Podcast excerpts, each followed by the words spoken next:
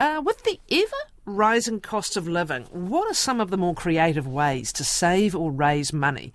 Lisa Dudson's with us. She's the owner of financial advice company Acumen and the author of a number of books about investment and how to look after your personal wealth. The latest is called Good with Money.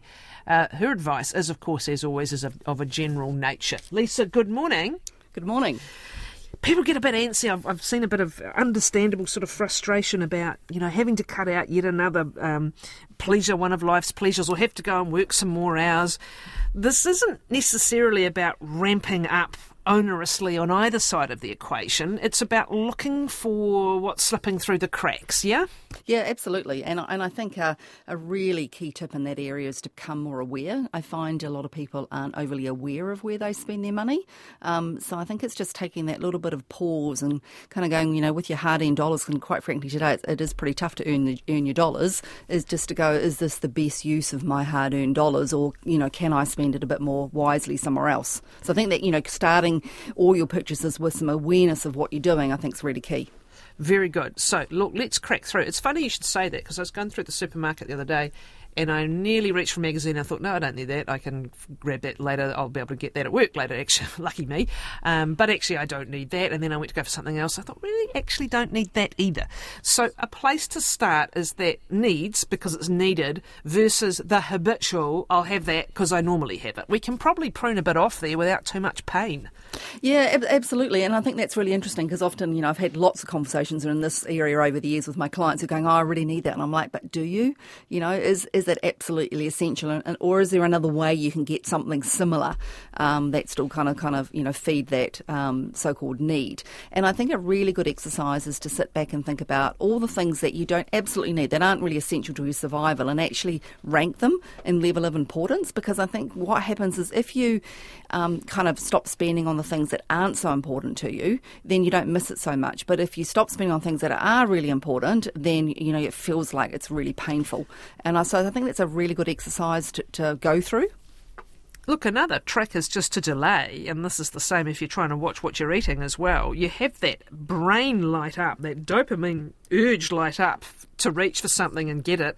And if you just give yourself 10 minutes, 15 minutes, 20 minutes, you walk out the store and actually that's gone, right? On, on some things. Again, we're talking about things that aren't the essentials. Yeah, absolutely. And that's a really good thing to do. You know, you see something that you really love at the shopping mall on the weekend and you just go, well, actually, let me just think about that. I might just come back tomorrow. If, if, I, if I'm dreaming about it all night and thinking I'm really going to regret not having it, then, you know, come back the next day. But I find, you know, nine times out of 10, you know, you won't um, ever do that. Speaking of retail, you say never pay retail. So explain how that can be done. Well, I think it's not necessarily never pay retail, but I think it's about just being a little bit more aware again and, and, and being more wise about where you're spending your money. So it's looking for specials, it's going to markets, um, it's trying to find wholesalers, um, looking on Trade Me. You know, they have some stores on there. I did a huge renovation in our place um, in the last couple of years, and I found some like end of line Trade Me stores and got some amazing deals.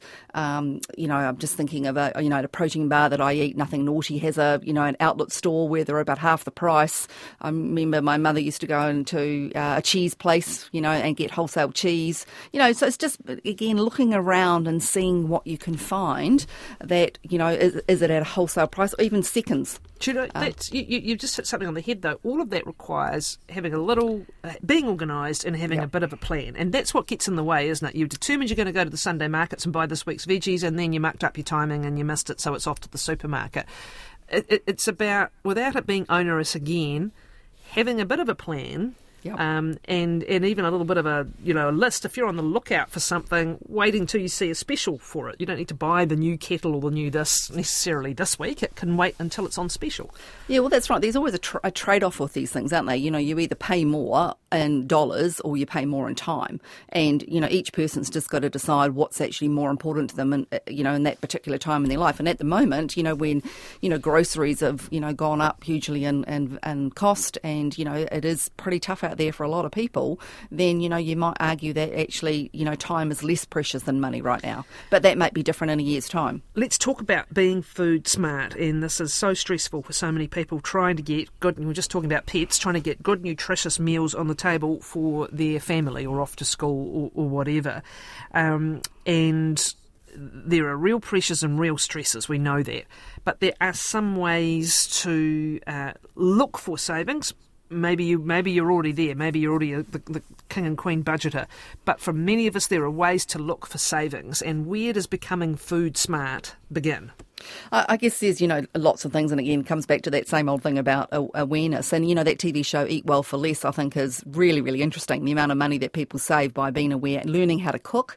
Um, you know, they've usually through that process, they've got much um, better food choices. It's looking for things like plain brands, um, you know, taking your lunch to work, um, trying to reduce the amount of takeaways because you can um, cook, buying in bulk, and maybe freezing and um, storing things you know, looking out for specials, you know, setting up your own garden in your backyard if you can do that. I mean, I lived in an apartment and had a huge garden, so herbs you know, especially, you, you, know, those herb pots can be four or five dollars, yeah, right? And yep. and you know, um, if if you can get the herbs going um, in a small space, that can save you that, you know, pottle of basil or, or, pottle of coriander or whatever you need. Yeah, because you can do that on your kitchen bench top, and that adds a lot of um, nutrition and variety to your food as well. Putting herbs on it, you know, lettuces, spinach, you know, your greens are actually really easy to Rocket grow. grows like crazy. Yeah, it's wonderful flavour. Yeah, yes, it does. Yeah. yeah. so there's you know there's there's lots of ideas, and again, I think it's just taking that step back and going, you know, let's pause and go, how do how do we do this rather? And, and I think one of the other challenges you have right now is people are so stressed that they can't see the forest for the trees. So sometimes it's just closing your eyes and taking a deep breath and going, okay, let's just think through this. Or, you know, go and talk to your family and friends and go, gosh, I'm finding it tough. You know, brainstorm some ideas about, you know, how they do things differently. Those shopping habits, well, build the menu for the week is a biggie um, and then shop once a week if you can because when we walk into those supermarkets, what happens, you know?